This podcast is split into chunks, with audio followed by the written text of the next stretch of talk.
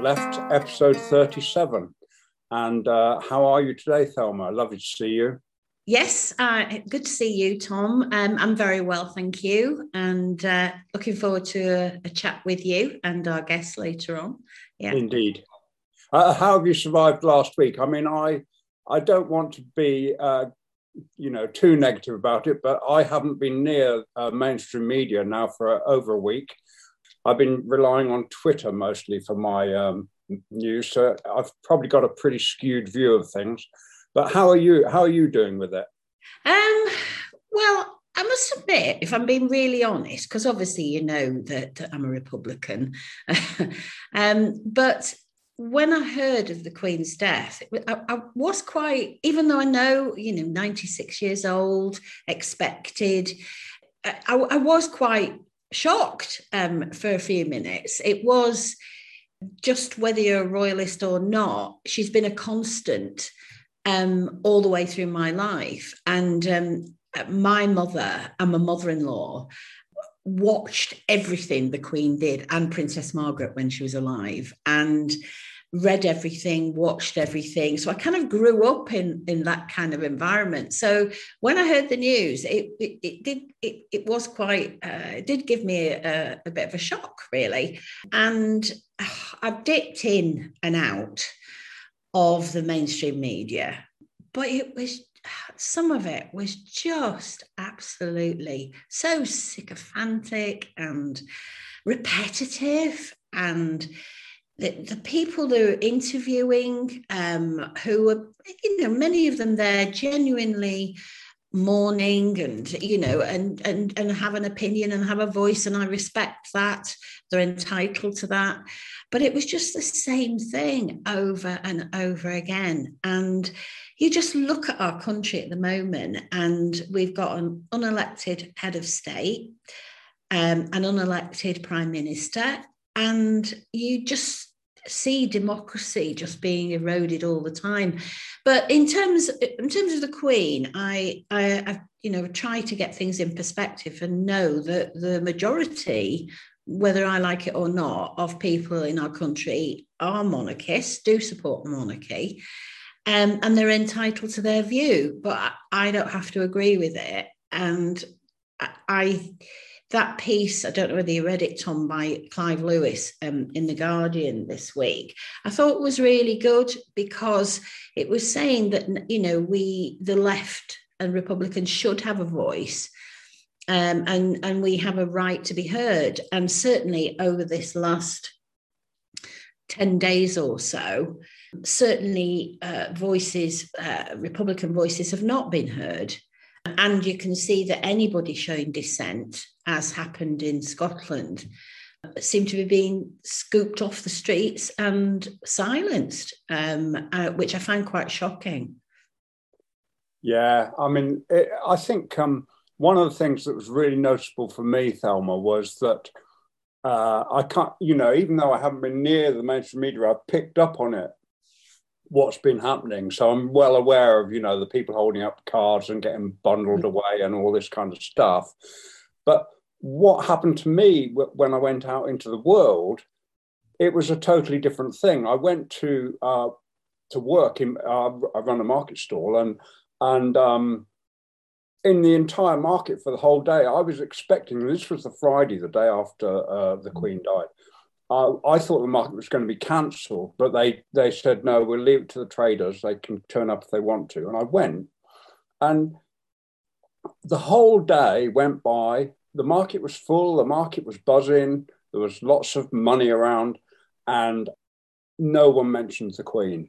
And I just thought this is really weird because I was expecting it to be like somber and a mm. big deal, and I'd sort of psyched myself up not to say anything controversial and and and nothing happened. And then last Friday again, same thing again. I was thinking, well, you know, they've had a week now watching this media, they're going to be full of it. Nobody mentioned it. I, I honestly think that the portrayal of what the country's feeling is a little bit different to what actually it is feeling. Yeah, I, I don't know if that's yeah. true or not. I really agree with you, Tom. And, we were in Stroud um, visiting uh, relatives um, uh, last week uh, or last weekend. And Stroud was the same. I, I, kept looking out for, you know, or listening out for conversations and um, and you know some uh, symbols connected with with um, royalty, etc., um, and the flags, etc. But I, I hardly saw anything in Stroud at all. Um, and it's almost like we all of it's been orchestrated, not all of it, but a lot of it's been orchestrated and exaggerated as to how we're feeling. What I would say is, I think that it does, for me, symbolize the end of an era you know talking about my mum and my mother-in-law and how they how they were about the royal family for me it does symbolize that and i think the truth is that we are now facing an awful, what could be a dreadful winter for many, many people. Um, with energy price rises, etc., you know, growth of the food banks, and there'll be uh, fewer donations to food banks as, as people who normally donate can't anymore. Um, and so that the, what we're facing, and then of course um, we've got Liz Truss now as Prime Minister, um, who seems even more right wing than Johnson, if it's possible, you know, an ERG in control now. Um, and I, I just think that that people had generally respect for the Queen, and I suppose she's been um, always there consistently. Um, and gives the country, I suppose, that sense of security in a way. Is that a way to describe it? Um, that her going, I just think, um, well, my thoughts are it, it doesn't bode well with what we're facing. And, and how quickly Charles was imposed. I know, I know he's not been crowned yet, but imposed as Charles III within a couple of days, was it? Or was it immediate? Um, which I, I, I think the establishment are quite twitchy at the moment because I think uh, you know a lot of people are mourning um, the Queen and her death, um, but also mourning the end of an era and that stability that she gave. Whether you're a royalist or uh, you know a monarchist, uh, a monarchist or a republican, um, so um, I, I think it's for me, it's almost like our country's holding its breath, you know, because uh, we've lost the trade deal with Europe, um, and we're no longer in Europe, and now we can't get a trade deal with United States, and it is just not looking good. So yeah, I would say people are not just mourning the death of the Queen. I think they're mourning the death of an era. Yeah, I think I think you're right, Thelma. I think the, the thing about the Queen, her character. I mean, not that I knew her or anything, so I'm probably getting this more off the the drama, The Queen, than I am, the Netflix drama than I am from her. But there was no doubt she was a pretty constant force. She mm. knew how to play that game really, really well. And so, throughout all the ups and downs that this country has been through, we've had this kind of person there. I mean, towards the end, I've kind of lost a bit of faith in her, but I definitely did kind of feel like, you know, at least there's something there. I don't really agree with it, but it's mm. going along and it's neutral and it's. I mean, it doesn't. Actually, she doesn't actually have any power that you can nail down, but she can swing things a bit. I think, or could obviously, but now you she's gone, and we've got a royal family that you know you well you you you just said that the majority of people are monarchists. I don't know what the stats are, but I bet you they won't be for long because no. what's coming next? You know, you've got Charles. He's, I, I mean, he's got some good things, but he's an he's an he's a even well, I don't want to be rude here. Um, you know, he's he likes his power. You'll get, you'll get censored, Tom. I know. That's the last thing we need. We, we'll tread carefully. No, um, but um, you know, he likes his power. He likes to push people around, and he doesn't like people kind of uh, expressing their opinions, or uh, as far as I can see, anyway, I, I, don't get a good vibe off him in the in the sense that he's not like a, a, a, you know, if you met him for a cup of tea, he wouldn't like it if you weren't slightly deferential and that kind of stuff. Whereas I think perhaps the Queen could possibly have pulled that off. If she'd have met me and had a cup of tea with me, she might have just gone along with it. I don't know. I don't know if that makes sense, but I just know that wouldn't happen with him. And then after that, you've got William and Kate, who are well, I don't know how much you believe, but it's a pretty looks pretty shambolic their whole thing. Uh, and he's the same. He's a, he's one of these people that's been groomed to be this, you know, special godlike figure, and and it's got to him a bit, I think. Uh, and it doesn't bode well, really. And I, I, I don't think they'll manage to pull it off in the way that the Queen did. So I think it's they must be slightly concerned that it's going to be all downhill from here on in, really. Mm. Um, uh, and that will coincide with what you're saying about where we're at politically in this country. If it wasn't so horrific, it would be fascinating, really, wouldn't it? That what's happened. Yes, I, I, I just I, th- I, think some of the things that I I found um, just incredible. Really, is this almost fantasy world that people believe in, you know, because I mean, I have, uh, for lots of reasons, quite um, uh, a close relationship with Paddington Bear because of, because of connection. You with, can tell us all about it, with, with people involved with Paddington from way back when I was a little girl. So he's very, very special to me in lots of ways on a personal level. Um, but but this this fact you know paddington bear is not real you know? And and you almost feel like you need to tell some of the public that you know james bond is not real. These are fantasy figures. And it's like this world being created um, that doesn't exist and this fantasy of what britain is what our country is um, it, it is being conjured up and and some actually believe in it you know believe it's real. And the rea- what is real are as i mentioned earlier the queues at the food banks. You know what is real is that we've got um, asylum seekers drowning in the channel um, because we don't give them safe passage. That's what's real and when people like ourselves raise these issues, we're seen as, oh, stop spoiling things, stop running our country down.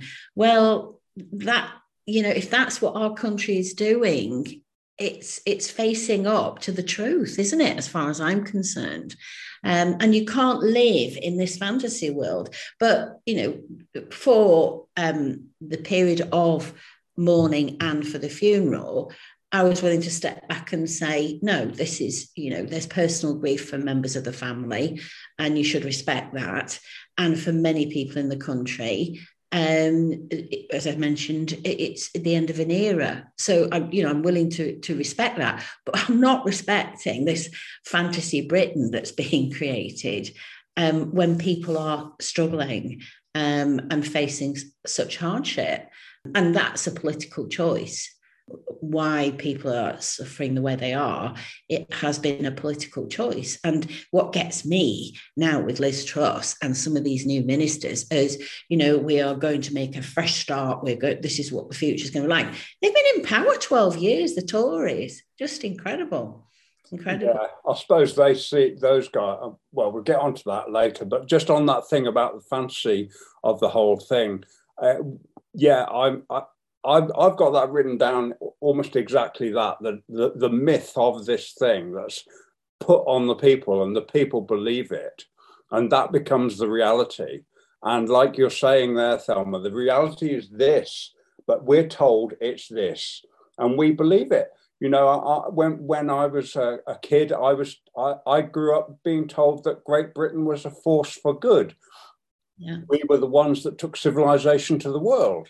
And yeah. I just think, yeah, fantastic. You know, Isambard Brunel and Robert Louis yeah. Stevenson, not him, no, the one that made the steam engines. And, and uh, remember the pink bits on the on the world map of the empire on, your, on your classroom wall? It was always there, wasn't it? I mean, we were re- it was really hammered into us. And and I remember even when I I kind of dropped out completely from society and and I was on my way across uh, Europe and Asia, hitchhiking, and I remember being proud to be British at that age. Even when I was a full blown dropout, I still carried this thing with me. When people said, Where are you from? I would proudly say I was from England. Mm. And, and it's taken me, well, over the whole of my lifetime, that's been chipped away, chipped away, chipped away. I don't really care about what we did historically because it wasn't us anyway, really. It was our ancestors that did all those terrible things or even did the good things. But the myth of Great Britain, the myth of England, and the myth of some kind of specialness about us and our royal family, it really is holding everything back on a on a consciousness level for me. I just see it as long as you're believing that stuff, how can you see anything objectively? I can't get it. No, I know. I, mean, yesterday there were all these uh, posts on social media about, oh, we do pageantry better than anyone else, and you, you know, I mean, I thought the actual service uh, was very beautiful, and the choral singing and all the rest of it. But then the, the, the marching, the parading afterwards, and the military and the, the navy, etc., and um, you know, Canadian Mounties and the cost of it. You know, I just thinking about the cost of it and um, I, I, this military might that was that was being displayed. Um, I, I, didn't enjoy that bit. Um, I know people do, and the crowds watching. Obviously, that's what they wanted. Um, but for me, it's just and the lead up to the funeral as well the few days before. Um, I, I i just think it's an anachronism now. I think i think the rest of the world love watching it but most countries don't have it themselves because obviously you look at the cost of it all um, and the relevance of it you know? Um, and i know that yes the funeral was you know momentous uh, historic occasion and i get all of that. Um, but it's now i think is the time now is the time to have that discussion about the future for democracy and a written constitution and an elected head of state. Um, you know, we, we we really need to have that conversation. And you you, met, you raised earlier about percentage of, of people who who support the monarchy etc i think it depends on the age group. I think when you get to the the, the youngest it goes woof, way way up much bigger percentage. And then over 65 uh, is it like 60 70 percent um a monarchist so it does it's the demographics there. Um but i think that you know it is time at least for a debate and discussion. But it's that even that is being is being suppressed, which is, I think, quite scary. Thelma, I, I was listening to this really interesting discussion about how it's extremely important in a society that all points of view are heard. Just not so much necessarily that you have to have all points of view having power or whatever, but if you silence one point of view or one side of the argument, you you never really get to hear uh, the whole thing, and th- and that's when you get a skewed conversation, a skewed kind of consciousness. So, for example, with royalty now, every everything's about how wonderful it is, and there's nothing heard about republicanism. So you get this kind of one-sided picture that then becomes a kind of reality. And the same thing has happened with uh, capitalism and socialism, where they've kind of silenced the left. You, you never hear the word socialism unless it's an insult, and you never you never hear the word left unless it's used in a kind of insulting way. And so they've skewed the whole argument to towards, you know, that they've moved the whole thing that way. And uh, so it's quite interesting because the guy saying this was actually an extremely right wing commentator, but I thought it was a fascinating point that if you want a healthy society, everybody's got to have their point of view heard. Well, the the the, end game for that it, it's terrifying to think about it, but the end game for that is fascism, isn't it? I mean, it, you know, if you if you do silence any dissent or even discussion or anybody voicing a differing point of view, um, then you are talking about fascism. Um, and when you're getting people who can't even shout out in a crowd and show any dissent. And then you get people who have uh, been accused of uh, maybe acting inappropriately. But you can, um, but you know, if you if you get to that situation where somebody is rehabilitated uh, back into society and back onto our mainstream television, because that's they have the same viewpoint. But anybody who shows any dissent or criticism of that person they're the ones that are prosecuted. They're the ones that are arrested. And that i think we're at a, a scary scary times. Yeah uh, you can see where that's going to go. So yeah.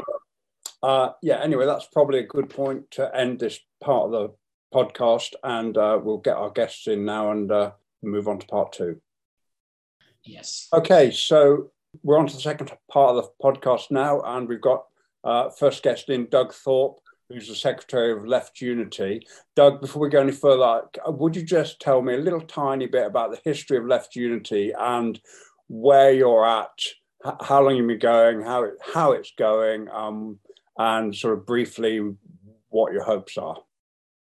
Okay, well, Left Unity was formed uh, in about 2013, on the back of the sort anti-austerity movement, the student rent protests, and what was happening across Europe with Syriza and these the movements in the squares in various parts of Europe, Podemos in, in, in Spain, and so on.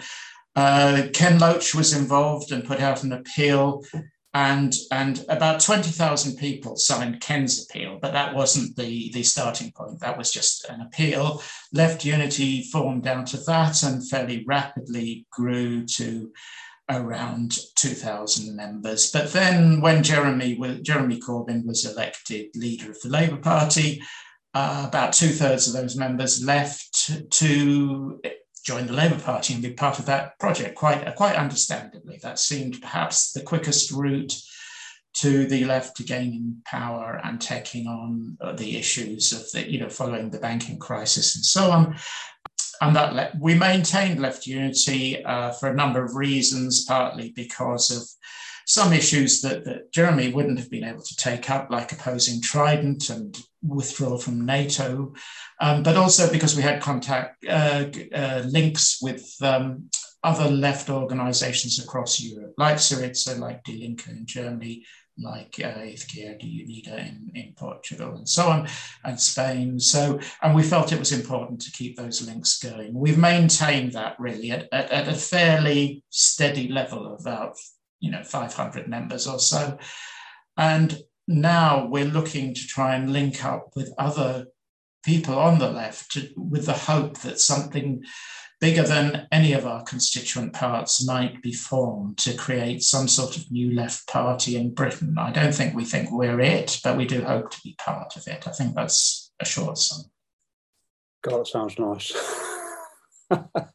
Something really positive. Uh, I have stayed away from joining any left parties. I was, I was obviously, I joined the Labour Party when Jeremy was the leader. Uh, I left pretty soon after uh, Keir became the leader. I mean, there is a gaping hole now for a left party, and there are hundreds of thousands of potential members. And how is it going to happen? I'm one of those potential members, but I don't want to jump uh, because I've seen people jump and then they've gone, oh, it's not quite. Da, da, da. It's a it's a bit of a minefield out there for us, Doug.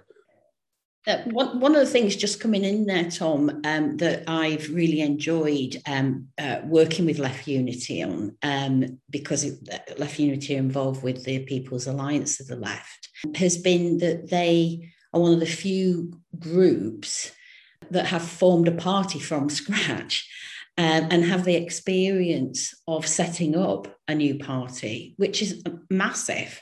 Um, and that wisdom that's there from those members of Left Unity and members of their exec um, of having gone through that pain barrier, really, because it must have been really tough at the beginning, Doug, of getting everything in place, even just getting a, you know, a, a constitution for the party and all the rest of it and a policy platform. But I think members of, of POW have learned from Left Unity, and Left Unity have been able to use that experience and wisdom um, to support comrades um, within our alliance. And I personally have been very appreciative of that. And I think what Doug says about we can be a small part of, of, of something bigger, which we'll talk about more uh, later, perhaps, um, it is that hope. Um, and, and that's why, on a personal level, I keep battling on because there has to be an alternative. We have to build that alternative. And I think there'll be ups and downs. And, you know, we all had great hopes, I think, when we heard that Jeremy Corbyn was creating some sort of organization. And, and, and it's not just us, as Tom said, there's hundreds of thousands of people there. I mean, 60,000 people signed up to that, and perhaps it didn't turn into what a lot of them thought it would be. We'll probably come on to other things, but I think whatever else it happens, the fact that 500,000 people signed up to enough is enough. Again, exposes there's that vacuum out there, but a lot of people are like you, Tom. Actually, they're holding back from joining anything, which is which is, you know, I would say. I would say, wouldn't? I, I? I try to encourage people who like our politics to join us, not on the basis that we're going to be it, but that if they think that they like our existing politics and would like to be and, and share the view that we need to try and find that way to that something bigger, then don't just stay on the sidelines, get involved. Okay, and I, I just uh, welcome our second guest, Alex Mays of the Breakthrough Party. Great to see you, Alex. Uh, return to the podcast, and um, you're very welcome. Um, Thank you. We've been discussing, as always, uh, how we're going to fill this uh, gaping hole on the left for our socialist party, and we, Doug and Thelma were kind of saying, you know, we've got to start somewhere, which I totally agree. But um, I, I was just saying, you know, there's hundreds of thousands of us here waiting, but we don't know which way to jump. Um, and that's kind of where I'm at, Alex. And uh, I think there's a lot of us there at the moment.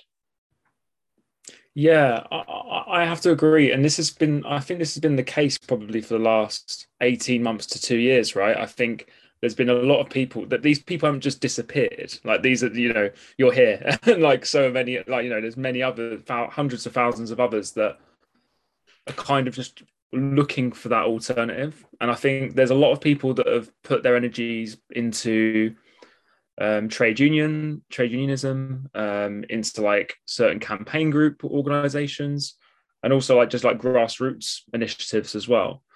Um, and I think yeah, there hasn't really, you know, I, we're obviously trying at Breakthrough, and I'm sure, like, you know, I say, like Left Unity, and there's other organizations as well that are trying to be that, you know, trying to be a political home for people. And I do understand why people, because because there isn't that mass party that just exists, that people can just go, okay, I can get involved in that. I think people, it's quite a big step to take, isn't it? I can understand that. It's a big step to take to just be like, okay, this is a party that's got, so in our case, like a nearly a thousand members, are you ready to take that jump? Well, if you see a party with 100,000 members, say, you're kind of like, well, I know there's 100,000 people in that already, and I know that that is that there's a case for it already existing. It's a very difficult situation, and it's like it's like chicken and egg, isn't it? You need more people to join to make this organization happen, but then you've also got to have more people in the organization to convince others to join. It's a really difficult situation. I don't know what's going to be that tipping point for people at the moment. I'd say. I think one of the things that a lot of us are, holding back on is we don't like disunity. We don't like falling out over stuff that I know all this stuff is really important on some level, but in terms of the greater goal, we have to overcome tripping up over issues. And I know I see so much. You see it on Twitter and it gets exaggerated beyond what it really is, where people start to insult each other almost about differences that they've got. Instead of thinking, actually, we've got a huge amount in common. We've got this tiny little difference. So we'll argue about that and fall out and wreck the joint. And I don't want to go there. I want to know that when I do sign up, it's going to be a bunch of sensible people that can keep the perspective of what we're trying to achieve here. And I, I don't know. I, I think if if a party, correct me if I'm wrong here, you're more experienced this than I am. You've all been working on this a long time, but I think if a party came together and presented this sensible front that continually pushed out this kind of balanced, reasonable point of view that was based on such simple things as kindness and honesty and all of those things that we can all agree on, plus some, you know, I've, I've seen the Breakthrough Manifesto. It's fantastic. I love it. Thank so why why are we having issues? Why what's going on? What's the, why do we let this personality crap get in our way? And and I think we need to get it out of the way, and then perhaps we can come forward. Yeah, I agree. I think there's a couple of issues really. Like the first one, I think that, that definitely does exist on the left. There may be like people might not agree with me here, but they might might do. But I think the left has an issue with um, relying on messianic figures to lead the way. I think that is a massive problem that we have on the left. Like you see that like someone new that will get lauded as the next Jeremy Corbyn or like you know or someone that's going to you know from the trade union movement and they're seen as like the savior and like we can now follow them and they will be the ones that will save us from all the issues around cost of living crisis, the climate crisis, housing crisis, what have you.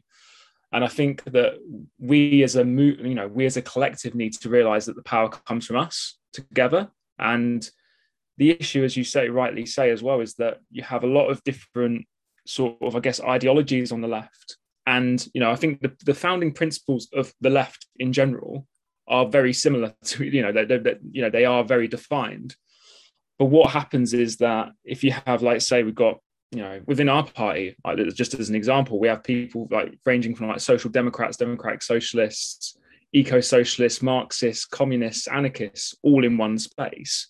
But what they what ties them all together is those sort of founding principles, values, and policies.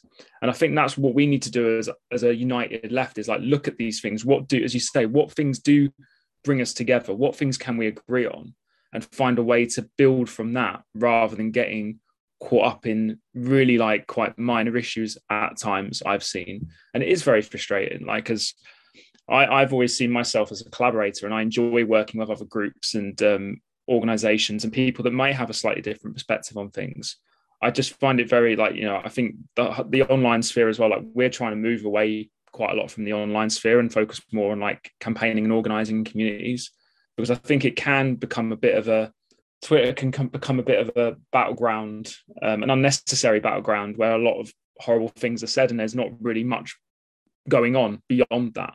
You know, so I think that, that that's the thing for me is like how can we, as you say, unite the left around one common goal, and then you know those little differences shouldn't have to get in the way of that cooperation.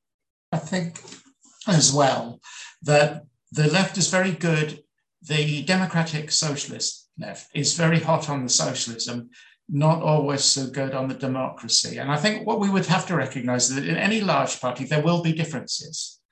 And we, I, I'm not trying to build the sort of old fashioned revolutionary party where once you take a decision, everybody has to do the same thing. On the other hand, you do have to recognize be able to recognize those differences, make people feel that their voice is being heard and that there is some sort of democracy within the party that will allow them to make their case and, and, and so on.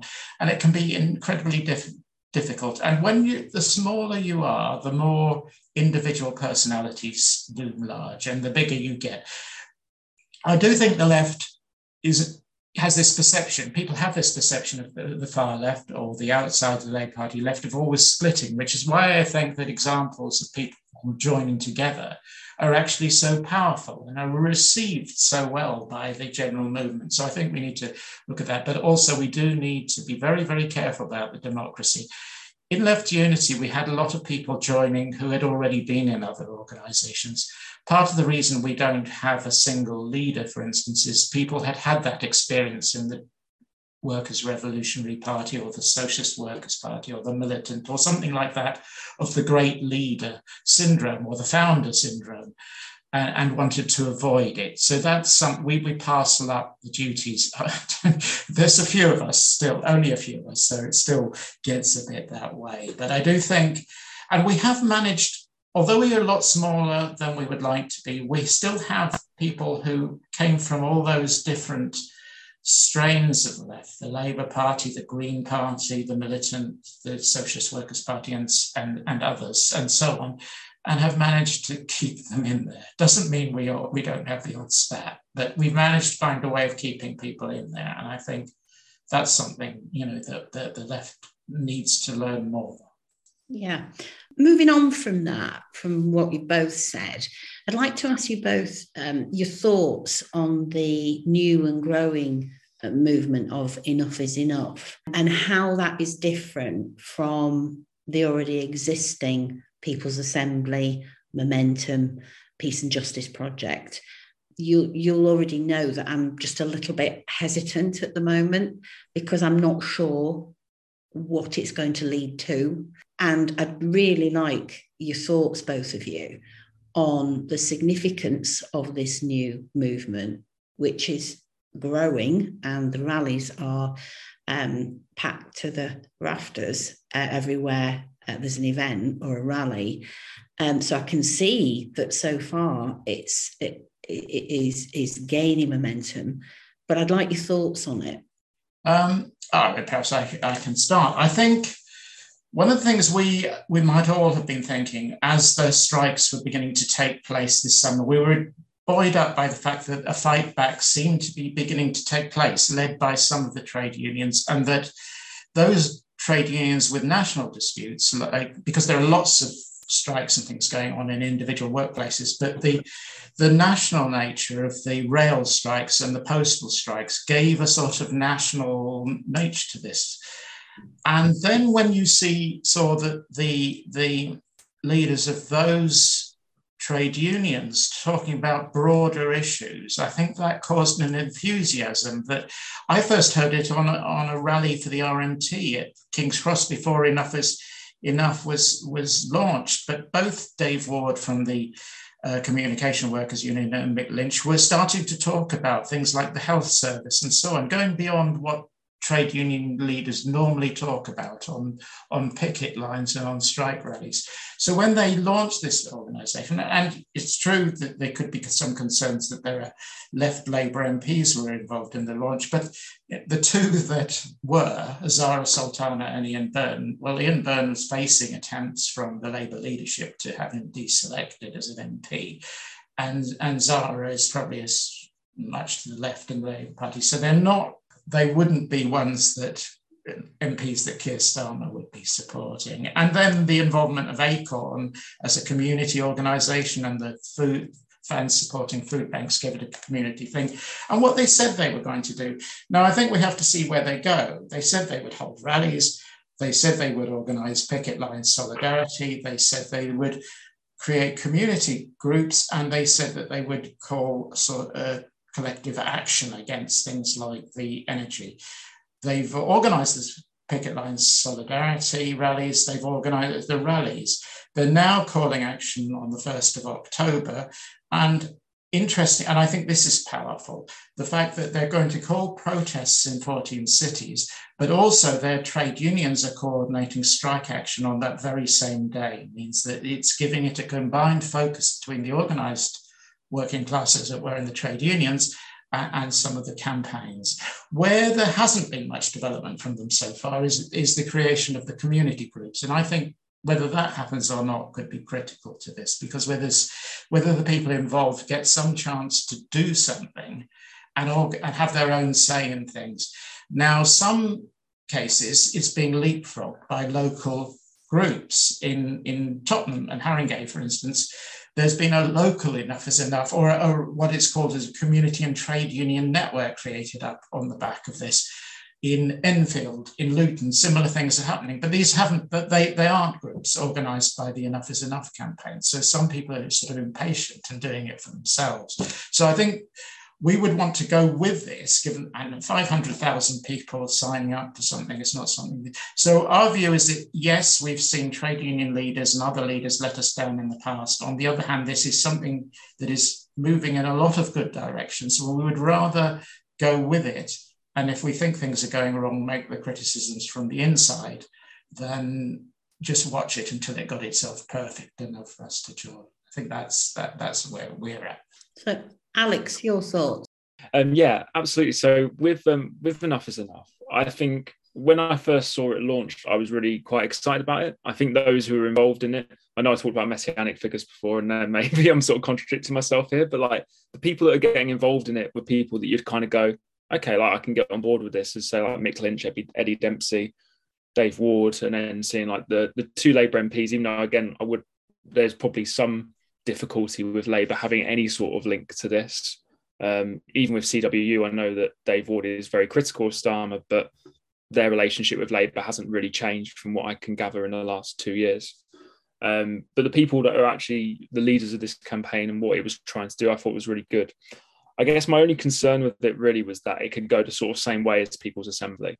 Like as you say, like having having these sort of nationwide rallies occasionally like going you know going to picket lines and what have you. And then what happens after that? I think the community groups as, as doug said are absolutely key. If we want to empower people and actually get them involved i think it has to be done locally. Because yeah like if we just keep doing like city based stuff and you just see like these rallies which are great by the way like I, I went to manchester one and it was great. Like the turnout the atmosphere the turnout was brilliant. But i think it has to be so much more than that. I, I think the, the thing that makes it perhaps different and is maybe captured the imagination more is the fact that it has focused specifically on cost of living crisis. Mm-hmm. It's the it's the one thing that everyone's focused on right now, under completely understandably so, given given the how how dire the situation is. So yeah, I think for me, uh, in principle, I support what it's doing, but I again I think similar to yourself, Thelma, I want to see more before I you know like I, have already reached out to them personally and like from a party perspective like we're, we're happy to see what they're doing and like support what they're doing but there definitely needs to be more meat on the bones at this stage. Like we're, working with Acorn and others that are involved in the campaign, and I think even you know like they're they're sort of like putting a hell of a lot of energy in it from what I can see. Um, so yeah, it could be really exciting. I, I think as well. One other thing is that I think people need to be wary of what they think it's going to be. Like I know a lot of people said, "Oh, why can't this be a polit- you know, is this going to become a political party?" But I know that Eddie Dempsey and Mick Lynch both said in a previous interview, I think it was with Joe, that that wasn't going to happen. So I think people have just got to have that expectation management. Like, what is this actually going to be? And hopefully, with the strategy that we'll probably see over the coming weeks and months from them, we'll probably have more of an understanding of what that will be. I think my position is more uh, with you, Alex, and, your views with it. If I'm honest, um, I, I, I actually think it could uh, evolve into something really great. Um, but I think people's expectations have been raised now. Um, and I think we're talking about a lot of people I mentioned earlier who are really struggling. And I think they, they are looking to this new movement and are attending these rallies, wanting answers and wanting solutions um, and wanting leadership. I know we, I agree with you with the messianic figure, and and that you know is not is is not going to happen. But I think it's it's the unions that that we need to look to, because we're seeing some politicians piggyback on this. And um, I have immense respect for Ian Byrne. He's been on our podcast. We, uh, you know, we both, Tom and I, think he's amazing. Um, and Zarah, such a brave, principled politician. So um, no problem with, with those two particular politicians. But we are now seeing other politicians who have, uh, shall we say, a little bit of a checkered um, history and background, who are taking the brand or taking the uh, the enough is enough uh, kind of uh, title there, um, and and using it, and that call me a cynic, but I'm I'm just a bit skeptical about that and whether it's done purposefully to actually split uh, the the very powerful um, work that's being done, or just in their own personal interests. And that's what I'm watching. That's that's what I'm watching. Um, or is it is it that it's a movement to to kind of um, bring the grassroots labour and I don't mean the, the, the, formal grassroots labour, I mean the wider labour socialist movement together under one umbrella when we've got groups like our alliance with PAL, etc., and we've got two parties like Breakthrough and Left Unity starting to work very uh, closely together and effectively together. And I'd like to ask you both about that and your plans for the future. And, and is it a means of, of of preventing that from progressing? I don't know. I am sounding cynical with this, but I would love it to succeed. I would love the unions um, to take the lead on this. And I would love to see it evolve into an, a, a, socialist party um, that would give that alternative for many um, voters um, and the public to, to go to um, for people like Tom, and I'm not in a political party at the moment, uh, to to have that choice and have that alternative. So I don't know what you think, Tom. Well, let's just get this first thing done, and then I want to ask you a big question. So, hmm. Left Unity and uh, Breakthrough, uh, are you going to become one party? Well, how's it going to work? I mean, or are you just going to muddle along and get on well together? I mean, we need something to happen, don't we? You want to come in there, Doug, or shall I? uh, you come in first, Alex, and then I'll, I'll, I'll, I'll come in as well.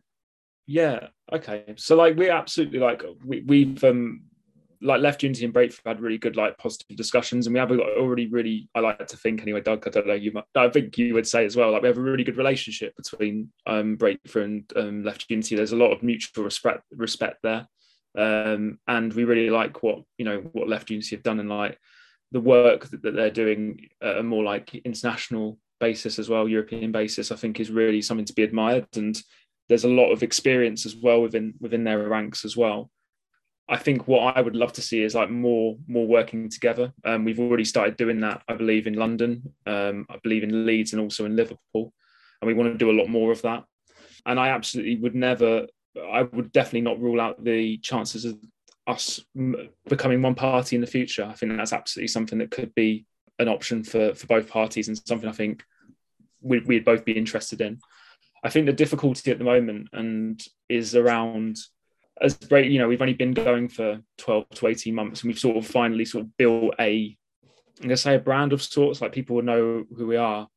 And I think that creating a whole new vehicle like given that I know how much work it is to start a new party from scratch, it's, it's a hell of a lot of work. But I guess if you have got the people there, then it can definitely be definitely easier. So we're sort of wanting to see how these next few weeks and months go. Um, but we are definitely wanting to build our relationship with Left Unity. We have a lot of respect for them, and we definitely would never rule out the idea of a future merger, in, in my opinion. And I think that would be the held view of the party as well if I was to like speak to members and our national committee as well.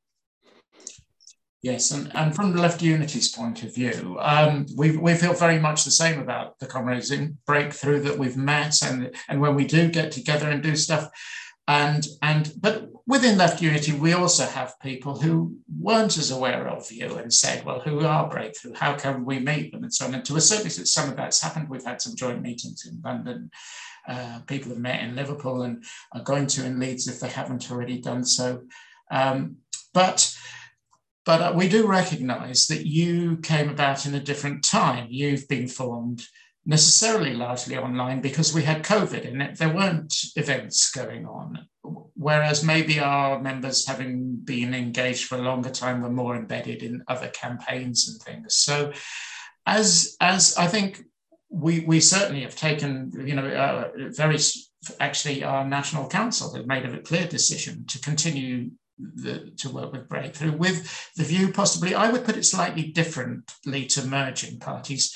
I would say jointly creating a new party would be the thing. And I think we, we also will have the same things about the branding. You know, people have held on to the idea of left unity for what now, uh, seven years or something. They're, they're, they don't want to just give it up straight away either. So but we do want to cooperate. And I think as you emerge into the world and are doing stuff that we can do with you, as opposed to just online, uh, we people get to know each other. We can do joint stuff together. That would be great, and that's certainly our aim.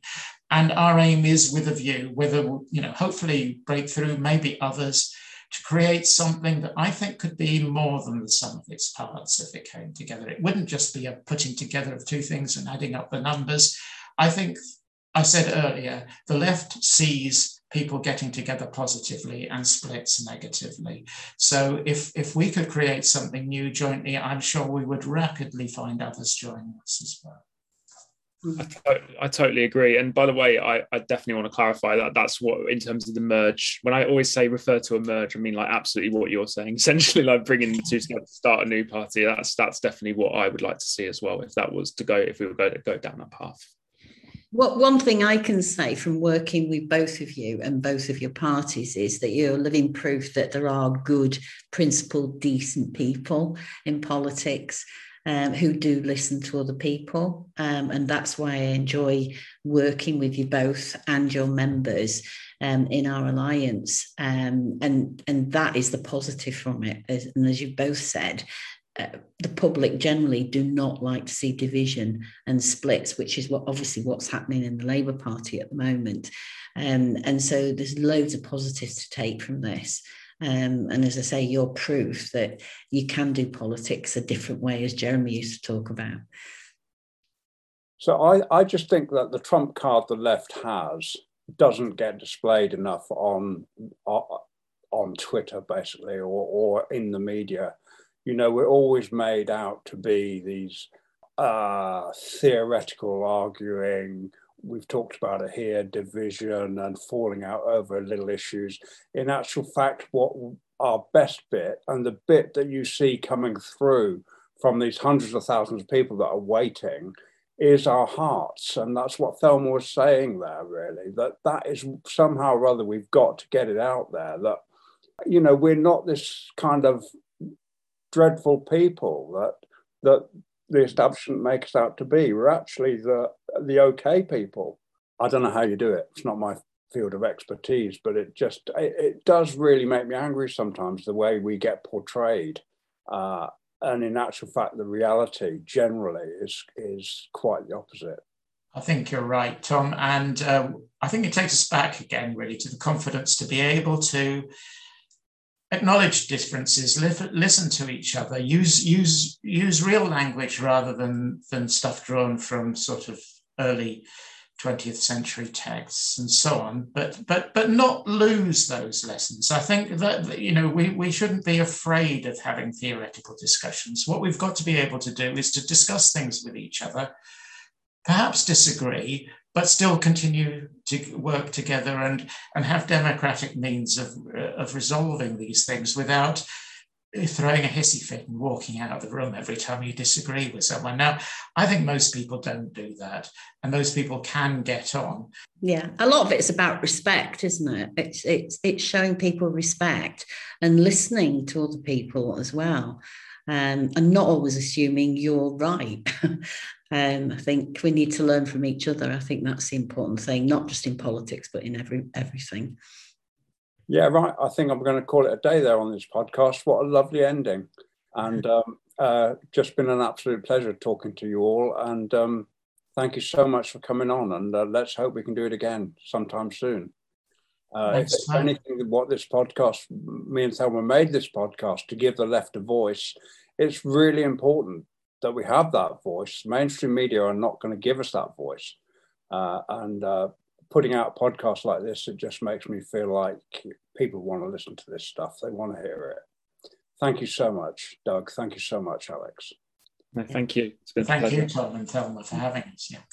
And thank you, Thelma, for as ever being uh, such wonderful company. I'll leave you to wind it up. Yeah, okay. Leave you with the words of Martin Luther King. Our lives begin to end the day we become silent about things that matter. Solidarity.